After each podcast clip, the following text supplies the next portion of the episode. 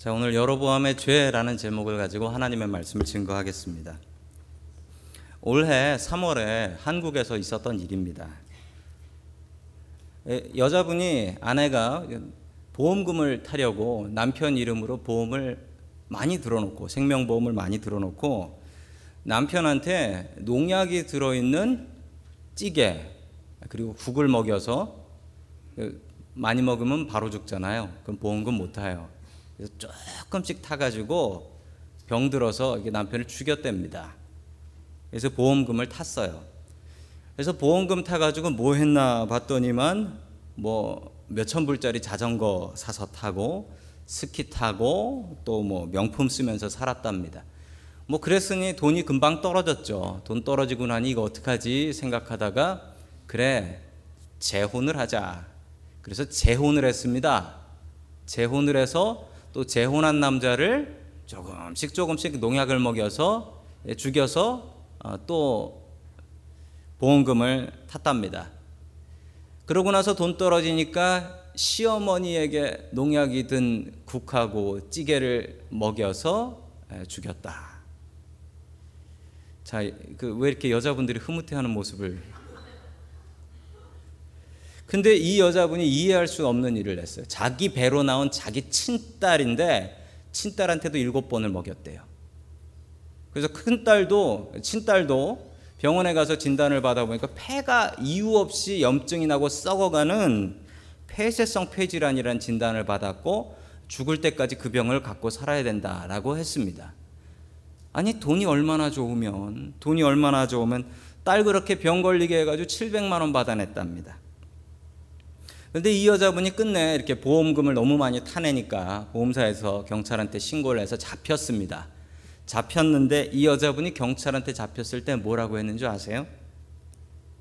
그 말이 정말 가슴에 제 사무쳐요. 뭐라고 그랬냐면 여기서 끝나서 참 다행이에요. 여기서 끝나서 참 다행이에요. 즉, 이 여자가 죄를 지었던 것 같지 않고 죄를 한 번 짓고 나니까 그 죄가 이 여자를 끌고 다녔던 것 같아요. 질질질질 이 여자분을 끌고 다녔던 것 같아요. 죄가 정말 무섭습니다. 죄가 얼마나 무섭냐면 죄가 생명이 있어서 들어오면 끝까지 살아남으려고 하고요. 주인이 되려고 하더라니까요. 제가 이 기사를 보고 전에는 저희 아이들한테 항상 밥 먹을 때 이렇게 얘기했습니다. 아버지가 숟갈 뜨시기 전엔 아무도 먹으면 안 돼라고 했는데 이제 어머니가 뜨시기 전으로 좀 바꿔야지 될 것 같습니다. 제 목숨은 소중하니까요. 여러분 이게 죄의 맛이에요. 오늘 성경에 보면 여로보암의 죄라는 죄가 나옵니다. 아니 이게 무슨 대단한 죄라고 이 여로보암의 죄가 자자손손 대대손손 다 물려지네요. 여러분 이 열왕기 상하에 보면 잘한 사람 얘기 나오면 누구처럼 잘했다라고 합니까? 큐티 하시는 분들 아실 거예요? 다윗처럼 잘했다라고 해요. 못한 사람 나오면 무조건 누굽니까? 여로보암입니다. 여로보암은 뭘 그렇게 잘못해서 못한 사람, 죄인의 대명사가 되어버렸을까요? 오늘 여로보암의 죄를 알고 또한 그 죄를 피해갈 수 있는 저와 여러분들 될 수 있기를 주님의 이름으로 간절히 축원합니다. 아멘. 자, 첫 번째 하나님께서 우리에게 주시는 말씀은 여로보암은 예배를 이용했다라는 사실입니다. 여러분 예배는 이용할 수 있는 게 아닌데 여로보암은 하나님께 드리는 예배를 자기 권력을 유지하는 수단으로 이용했습니다. 여러분 그것을 안 될 노릇입니다. 자, 계속해서 우리 열왕기하 17장 22절 말씀 같이 봅니다. 시작.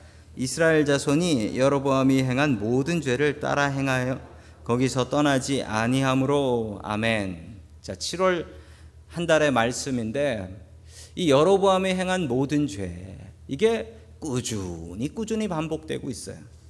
자, 그러면 여로보암이 누군지 좀 알아야 될 것 같습니다. 여로보암이 누구냐면요. 원래 이스라엘이 이스라엘이 한 나라였습니다. 한 나라. 사울 왕 때, 다윗 왕 때, 솔로몬 왕 때는 이 두 나라가 하나였어요. 그런데 이 솔로몬 이후에 솔로몬이 잘못을 하죠. 솔로몬이 백성들에게 너무 많은 노동을 시키고 세금을 엄청나게 걷어내죠. 그리고 우상 숭배를 합니다. 그 이후로 그의 아들 르호보암 때 나라가 두 쪽이 나버리는데 이 북쪽이 열 지파가 돼요. 북쪽이 열 지파. 그래서 북이스라엘이 되고요. 남쪽이 두 지파가 됩니다. 이 두 지파가 남유다가 되는 것이죠. 자, 그 모습이 열왕기상 11장 37절에 잘 나타나 있습니다. 같이 봅니다. 시작. 여로보암아 내가 너를 이스라엘의 왕으로 삼겠다. 너는 내가 원하는 모든 지역을 다스릴 것이다. 아멘. 하나님께서 여로보암을 세우셔서 북이스라엘의 나라를 만들어 주셨습니다. 아, 그리고 여로보암에게 르호보암 같이 우상 숭배하지 말고 바른 왕 되라고 명령하셨습니다. 그리고 여로보암에게 약속을 주셨습니다. 네가 이 명령을 똑바로 지키면 하나님 잘 믿으면 네 나라가 영원할 거다. 여러분 이 얘기는요. 이 얘기는 누구한테 주었던 약속하고 똑같냐면 다윗한테 주었던 약속하고 똑같아요. 다윗한테 나라를 주실 때 네가 말씀대로 살면 네 나라가 영원할 거다. 이 약속을 주셨거든요. 그 약속을 누구한테 줬냐면 여로보암. 그러면 여러분 다윗하고 여로보암은 비슷한 레벨인 거예요. 그래서 성경이 이 둘을 갖고 비교를 하는 겁니다. 잘하면 다윗처럼 잘했다. 못하면 여로보암처럼 하나님께서 택해서 나라의 왕으로 세워 주시고 그 약속을 주셨는데 여로보암은 그 약속을 받지 못했다. 이 얘기입니다. 여로보암은 솔로몬의 신하였고 건축 감독관이었고 아주 성실했고 믿음 있었던 사람이었기 때문에 하나님께서 이 여로보암에게 왕을 맡겨 주셨습니다.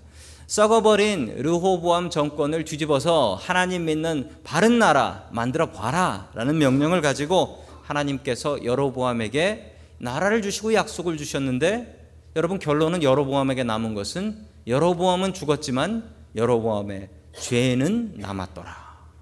죄는 남았더라. 자, 계속해서 열왕기상 12장 27절 같이 봅니다. 시작. 이 백성이 예루살렘에 있는 주님 성전 제사를 드리려고 올라갔다가 그들의 마음이 그들의 옛 주인이 유다 왕 르호보암에게로 돌아가게 되는 날이면 그들이 자기를 죽이고 유다 왕 르호보암에게 돌아갈지도 모른다는 생각이 들었다. 아멘. 자, 여로보암의 걱정이 무엇이었냐면 지금 북쪽 이스라엘은 아주 넉넉한 나라입니다. 북쪽 이스라엘은 아주 넉넉한 나라예요. 자, 지파의 규모를 한번 비교해 볼까요? 지파만 놓고 비교해 본다면 북이스라엘은 몇 지파죠? 총 10지파. 그리고 남유다는 두 지파. 자, 그러면은 이거 계산 되시겠어요? 북이스라엘이 몇 배인가요? 어, 대단하십니다. 다섯 배. 다섯 배 큰 나라예요. 말 그대로 다섯 배. 그런데 여러분 경제력은 어떨까요? 경제력은 그 이상입니다. 지도를 보시면 북이스라엘과 남유다가 나오고 있습니다. 자, 북이스라엘과 남유다입니다. 여러분 북이스라엘과 남유다는 지형이 다릅니다. 북이스라엘은 평야지대, 산간지대가 조금 있긴 하지만 평야지대입니다. 그래서 이스라엘의 곡창이 저 북이스라엘 이스르엘 평원입니다. 갈릴리 호수 옆에 있지요. 자, 그리고 북이스라엘에는 갈릴리라는 호수가 있고 거기에서 어부했던 분 한분 분 아시죠? 예, 베드로. 베드로 아시죠? 고기가 잡히니까 어부가 있겠죠? 그렇습니다. 아, 갈릴리 호수는 참 아름다운 꼭 레이크 타호 닮은 호수입니다. 그거보다 사이즈는 작지만요. 자, 남쪽에 있는 남유다를 보면 남유다는 산지입니다. 수도인 예루살렘은 해발 800m 산지. 그리고 옆에 어 이거 더 큰 호수가 있네요. 여러분 저 호수 가 보시면 뭐 이게 호수야 싶은 사해입니다. 고기 없습니다. 고기 잡을 수 없고 생명체라고는 볼 수 없는 예, 죽은 바다입니다. 그래서 이름도 사해 혹은 염해라고 부르지요. 둘의 경제력을 비교해 본다면 이코노미는 훨씬 더 북이스라엘이 큽니다. 즉 북이스라엘은 부족할 것이 없는 나라입니다. 그런데 딱 한 가지 부족한 것이 있었으니 성전이 없었습니다. 성전은 예루살렘. 나라가 나뉘었어도 하나님 믿기는 마찬가지니 예배 드리려면 남유다로 가야 되지요. 남유다에 갔다가 르호보암 왕이 잘 구슬리고 잘 유혹해서 우리 나라 통일합시다. 이 말에 넘어가면 어떡하지요? 그럼 여로보암 죽여버리고 나라 통일되는 거지요. 그리고 더 아까운 것 중에 하나는 저 북이스라엘의 저 울창한 살림과 그리고 곡창에서 나온 곡식들 중에 10분의 1을 예루살렘 성전에 갖다 바치면 남유다가 그거를 먹고 살 것 아닙니까? 북이스라엘의 경제가 남유다로 흘러가는 것을 이 여로보암은 참을 수가 없었습니다. 자, 계속해서 28절의 말씀 같이 봅니다. 시작. 왕은 국리를 한 끝에 금송아지 상 두 개를 만들었다. 그리고는 백성에게 이렇게 말하였다. 예루살렘으로 올라가는 일은 너희에게는 너무 번거로운 일이다. 이스라엘 백성들아, 너희를 이집트에서 구해 주신 신이 여기에 계신다. 아멘. 자, 금송아지를 만들어요. 금송아지 사건은 여러분 출애굽기에 33장에 나왔던 사건이고 그 일로 인해서 이스라엘 백성들 엄청난 수가 하나님의 진노에 죽 게 되었던 벌받았던 얘기인데 성경을 보고 어, 그거를 만들었대요. 금송아지. 금송아지를 만들어서 베델과 단에 두었다라고 합니다. 여러분 지도 보시면 베델과 단에 두었다 그러면 아 모르는 두 도시 뭐 어차피 모르니까 그렇게 생각하실 수 있는데 지도를 보시면 이 베델과 단의 의미를 알 수 있습니다. 자 북이스라엘이라는 도시 나라에서 베델과 단의 위치는 북이스라엘 북쪽 끝이 단이고 남쪽 끝이 베델입니다. 즉 이스라엘 백성 단 한 명도 예루살렘으로 가지 마라. 여기서 우상 숭배하면 된다라는 것입니다. 여로보암은 자기만 우상 숭배하니라 한 것이 아니라 자기 백성들 모두가 우상 숭배할 수 있도록 북쪽 끝 단에서부터 베델까지 여러분 저렇게 되면 남유다에서는 어느 지역에서도 예루살렘보다 베델이나 단이 가깝습니다. 여러분 하나님은 보이시는 분이 아니십니다. 하나님은 보이시는 분이 아니시고 여러분 하나님을 우리가 보면 우리 죄 때문에 죽는다고 합니다. 하나님 보려고 하지 마십시오. 여로보암이 했던 일은 짜잔 이렇게 빛나는 금으로 된 멋진 송아지가 하나님의 모습입니다. 하나님이래요. 이분이 하나님이라고 이 송아지가 하나님이라고 보여준 것입니다. 여러분 십계명의 두 번째 계명이 있습니다. 두 번째 계명은 신상을 만들 나 형상을 만들지 말라입니다. 아이고 하나님 너무 보고 싶어서 하나님의 형상을 만들면 그거 우상 숭배한 거라는 거예요. 어, 너무하지 않습니까? 보고 싶어서 이미지 형상을 만든 게 그게 우상 숭배라고요? 맞습니다. 저 여러분 제 주머니에 백불 들어 있습니다. 그러면 여러분들이 믿으시는 분도 계실 테고 아니 가난한 목사가 무슨 주머니에 백불이 들어 있어 생각하시는 분도 계실 겁니다. 이 중에 어떤 분은 아, 목사님 주머니에 백불 있다니까 있겠지요 라고 믿는 분도 계실 거고 한번 봅시다 라는 분도 계실 겁니다. 여러분 그러면 제가 주머니에서 돈을 꺼내가지고 보여드리겠죠. 보여드리면 아 있네 있구만 백불 정도는 있구만 이 생각을 하시고 이제 믿어주실까요? 제가 주머니에 백불 들어있다라고 했을 때 믿으신 분은 저한테 믿음이 있는 분이고 저한테 백불 들어있다고 했을 때 무슨 가난한 목사가 백불 있어 라고 하면 돈에 대해서는 저를 믿지 않으신 겁니다. 그러면 보고 믿으신 건 뭔가요? 그건 믿은 게 아니죠. 그건 확인한 거죠. 그건 확인한 겁니다. 그건 믿음은 아니에요. 여러분 하나님이 안 보이세요. 그런데 안 보이는데 내가 보면 믿을게요. 여러분 그건 믿는 게 아니고 확인한 겁니다. 하나님이 계신 곳 있고 보이는 곳 있고 안 보이는 곳 있으면 사람들이 어떻게 할까요? 안 보이는 데선 온갖 못된 짓 나쁜 짓 할 겁니다. 영어에도 그런 말 있어요. behind one's back. 그러면은 그게 그 사람 안 볼 때 딴짓 한다라는 얘기입니다. 하나님은 안 보이시는 분이십니다. 보려고 애쓰지 마십시오. 여로보암이 했던 제일 첫 번째 죄는 하나님 보여주려고 했던 일입니다. 금송아지 세워놓고 그 앞에서 예배 드리라고 했습니다. 이 예배는 잘못된 예배입니다. 여러분 예배는 우리의 삶에 있어서 무엇인가요? 여러분 일주일 내내 열심히들 일하셨잖아요. 그런데 그 열심히 일하신 몸을 이끌고 왜 주일은 좀 낮잠 좀 주무시고 늦잠 좀 주무시지 왜 교회 나오셨습니까? 여러분들한테 이 예배의 의미는 무엇입니까? 예배를 그냥 나오나요? 주님께 예비한 예물 헌금까지 가지고 나오지 않습니까? 여러분 이 예배가 여러분에게 어떤 의미가 있습니까? 저는 예배가 우리의 삶의 균형과 복원력이라고 생각합니다. 화면을 보시면은 2013년에 그랜드 캐년에서 있었던 일인데 닉 월렌다라는 분이신데 저분이 이제 에크로벳 고개사인데 고개사인데 아주 유명한 분입니다. 유명한 분이에요. 저분이 심지어 저 그랜드 캐년을 저렇게 건너셨어요. 저걸 라이브로 라이브로 브로드캐스팅해서 다 볼 수가 있었는데 참 대단했습니다. 왜냐하면 이 계곡 가운데쯤 가니까 바람이 그렇게 불어요. 그래서 저분이 봉을 제대로 들지 못하고 이렇게 기울여 들었어요. 그리고 바지가 막 바람에 흩날리는데 엄청나게 무섭더라고요. 자, 그런데 저분이 제 몸 간수하기도 힘든데 왜 저 막대기를 들고 갈까요? 저 막대기의 의미는 이렇습니다. 여러분, 저 막대기가 있으면 몸이 휘청거려도 균형을 잡을 수 있는데 저 막대기가 없으면 휘청거리면 훨씬 균형 잡기 힘들대요. 훅 자빠져 버린답니다. 저는 저기에다가 일과 예배를 양쪽에 올려놓았습니다. 여러분 일하기 힘드시죠? 가정생활도 힘드시고 사회생활도 힘드시고 바쁘고 다들 힘겹게 살아갑니다. 여러분 그거 균형을 어떻게 잡을 수 있을까요?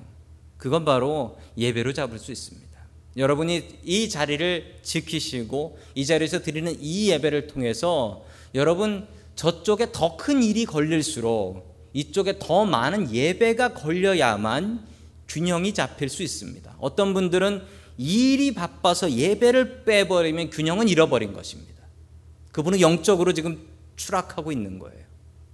여러분 균형 잡으셔야 됩니다. 예배는 우리의 삶의 균형입니다.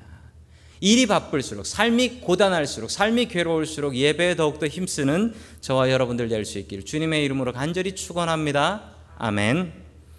그 예배를 생각하면 생각나는 분이 한 분 계세요. 저한테 예배의 마음을 알려주신 분인데 전에 제가 한국에 있을 때 있었던 교회에 그 전도사님이십니다. 이 전도사님 교회는 명동에 있는데 전도사님 사시는 데는 경기도 구리예요. 안 막히면 1시간 새벽에. 그런데 새벽에 교회를 새벽 기도를 나오세요. 새벽 기도를 나오세요. 아침밥도 못 먹고 새벽 기도를 나오셔서 교회에서 아침밥 먹고 교회에서 하루 종일 일하다가 또 구리로 가시는 거예요. 그런데 이분이 새벽 기도 나오시다가 밤새 술 마시고 새벽에 집에 가던 사람의 차에 정면으로 부딪혔어요. 그쪽은 큰 SUV, 이쪽은 작은 세단. 그러니 어떻게 됐을까요? 이분 그 이분 그 왼쪽 발이 완전히 뭉개져 가지고 으스러졌어요. 크러시 완전히 부서져 버렸어요. 병원에서 석 달 동안 병원에 입원해 가지고 다리 뼈를 맞췄습니다. 다리. 그리고 평생 뛰지는 못한다라는 장애 판정을 받았습니다. 그런데 이분이 발에 철심 받고 새벽 기도를 또 나오더라고요. 깜짝 놀랐습니다. 깜짝 놀랐어요. 그런데 아마 저만 놀란 게 아니라 하나님께서도 놀라신 것 같습니다. 그 목사님 어떻게 되나 보니까 그분이 목사 한수 받으시고 그 교회에서 전액 장학금 줘서 미국 그 유학 갔다가 지금은 그 교회에서 또 열심히 사역하시는 걸 봅니다.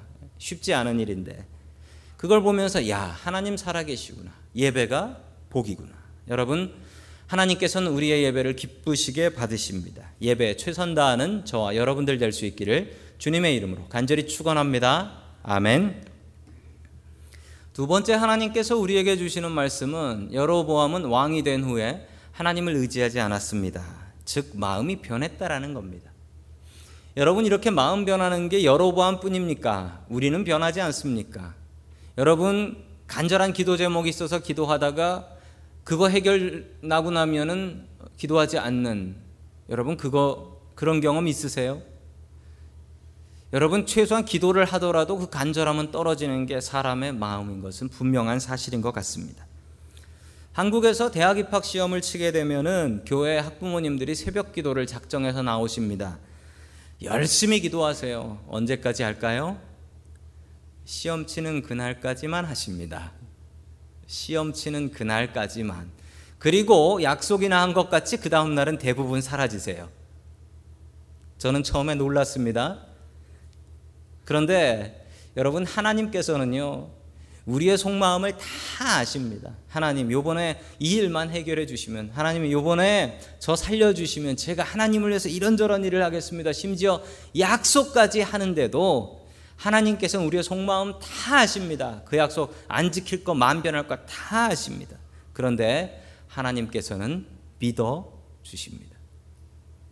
또 한 번 하나님 앞에 가서 하나님 그때는 죄송했는데요. 제가 이번에는 분명히 약속 지키고 하나님의 일 하겠습니다. 라고 그렇게 기도하면 또 하나님 속아 넘어가 주십니다.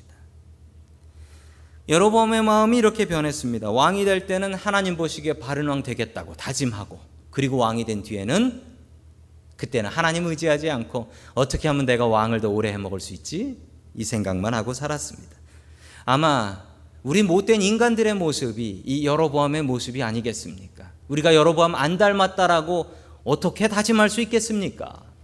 계속해서 32절 말씀 같이 봅니다. 시작. 여로보암은 유다에서 행하는 절기와 비슷하게 하여 여덟째 달 보름 절기로 정하고 베델에다 세운 제단에서 그가 만든 송아지들이 제사를 드렸으며 그가 만든 베델의 산당에서 제사를 할 제사장들도 임명하였다. 아멘. 즉 여로보암이 성경의 절기가 아니라 다른 절기로 바꿨다. 그리고 자기 말을 잘 듣고 자기가 우상 숭배시키면 하는 제사장들로 싹 바꿨다. 어떻게 왕이 제사장을 임명하죠? 그럴 수 없는데.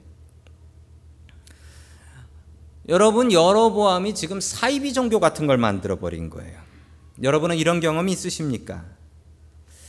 여러분 이러면 안 되는데 여러분 여러보암의 마음이 변했습니다. 여러분 우리가 하나님을 속이는 게 쉬울까요? 어려울까요? 안 해보신 것 같이 그러시지 마세요. 여러분 하나님 속이기 쉽습니다. 왜냐하면 하나님은 저희들 믿을 작정을 하셨으니까.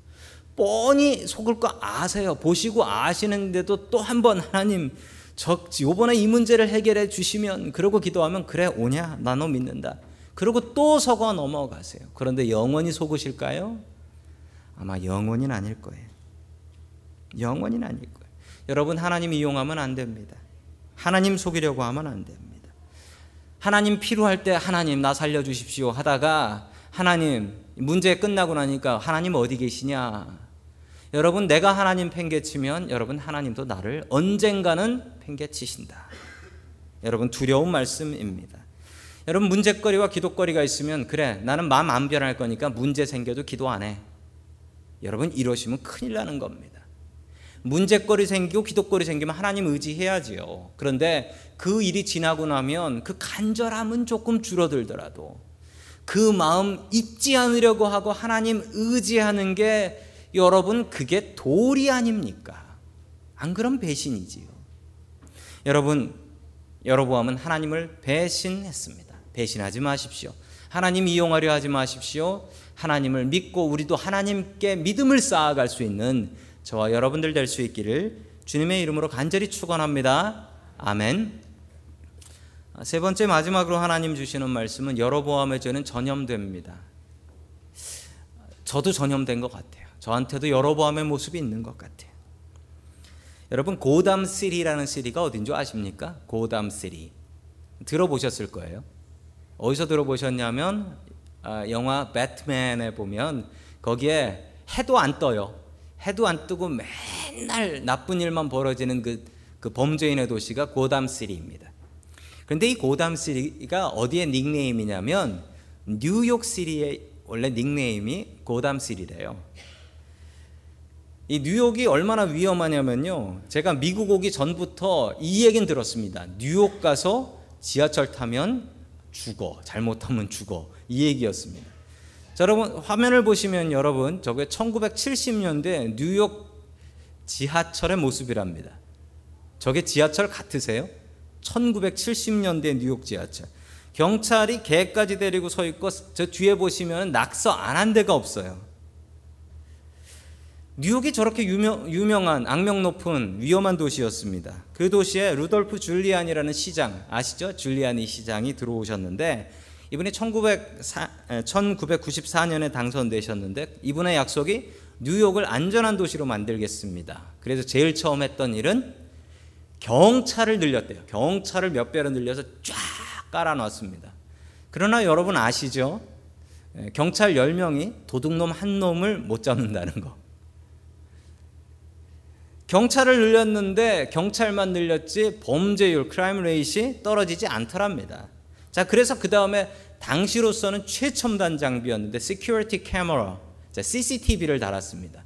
근데 달면 뭐 합니까? 애들이 저렇게 벽에다가 그래피티라고 하다가 뭐 쉿, 한번 그어버리고 그냥 하면 뭐 그냥 자기 못된 짓 하는 거니까 안 보여요. 그랬단 말입니다. 그런데 마지막으로 이분이 이제 97년에 다시 또 reelection 재선을 해야 되는데 이거 어떡하나 고민하고 있는데 어떤 교수 한 분이 알려줬대요. 좋은 방법 하나를. 뭐냐면 저 뒤에 있는 저 그래피티를 다 지워버리래요. 저거를 지우면은 범죄율이 떨어질 거라는 겁니다. 저 그래피티를 지우는 특별 팀을 만들어서 그래피티를 지웠습니다. 그런데 그러고 나서 어떻게 됐냐면 정말 심한 동네에선 범죄 crime rate이 75%가 떨어졌대. 75%가 떨어졌대. 어떻게 된 거냐면 여러분 이게 깨진 유리창 이론이라는 건데 broken window theory라는 거예요. 이게 뭐냐면 동네에 깨진 유리창이 있는 집이나 깨진 유리창이 있는 차가 있으면 사람들이 범죄를 저지르고 싶은 욕구가 생긴다는 거예요. 그런데 동네에 유리창이 멀쩡하고 깨끗하고 그래피티가 없고 깨진 차가 없으면 사람들이 아 여기서는 죄를 저지르면 안 되는구나라고 생각한다는 겁니다. 즉 죄가 전염이 된대요. 죄가 옆에 사람이 죄 지르면 어 여긴 해도 되나 보다 그러면서 죄를 저지른다는 겁니다. 자, 이 줄리아니 시장이 97년에 재선이 되셨습니다. 범죄율이 떨어져서. 여러분 죄의 속성 가장 중요한 속성 죄는 전염된다. 한 사람이 죄를 지으면 그 죄는 다른 사람이 따라서 짓게 된다. 여로보암의 죄가 그것이었습니다. 여로보암의 죄를 따라 성경에 수도 없이 나오는데 여로보암 죽고 나서 여로보암은 사라졌는데 여로보암이 죽은 뒤에 남은 것은 여로보암의 죄였더라. 여로보암의 죄를 따라서 살았다라는 왕이 성경에 자그마치 15명이 나와요. 15명. 15명의 왕이 여로보암의 죄를 따랐다라고 성경은 이야기하고 있습니다. 제가 초등학교 때 교회에서 외웠던 말씀입니다. 우리 야고보서 1장 15절 말씀 같이 봅니다. 시작. 욕심이 잉태한즉 죄를 낳고 죄가 장성한즉 사망을 낳느니라. 아멘. 죄를 키우지 마십시오. 죄인 줄 알면 끊어야죠. 그 죄가 나를 죽이기 전에. 나를 죽이기 전에. 돼지 잡는 백정이 돼지를 돼지를 우리에서부터 돼지 잡는 곳까지 데려가는 방법을 어떤 분이 보시고 저 깜짝 놀라서 글을 쓰셨습니다. 어떻게 돼지 우리에 있는 돼지를 돼지 잡는 데까지 갈까요? 이랬답니다. 돼지 앞에다가 콩 하나를 던져 주니까 꿀꿀대며 맛있게 먹더래요. 그 앞에 또 하나 던져 주니까 꿀꿀대면서 따라오더래요. 그렇게 도살장까지 꿀꿀거리면서 가더랍니다. 여러분 이게 죄입니다. 죄의 맛입니다. 여러분 죄인 줄 알면 끊어야지요. 내 힘으로 안 되면 주님, 주님의 보혈로 좀 끊게 해 주십시오. 주님의 보혈을 의지해야지요. 여러분의 죄 이거 감염되지 마시고 다른 사람 감염시키지 마십시오. 여러분의 죄 끊으십시오. 주님 앞에서 바른 사람, 믿음의 사람으로 거듭날 수 있기를 주님의 이름으로 간절히 축원합니다.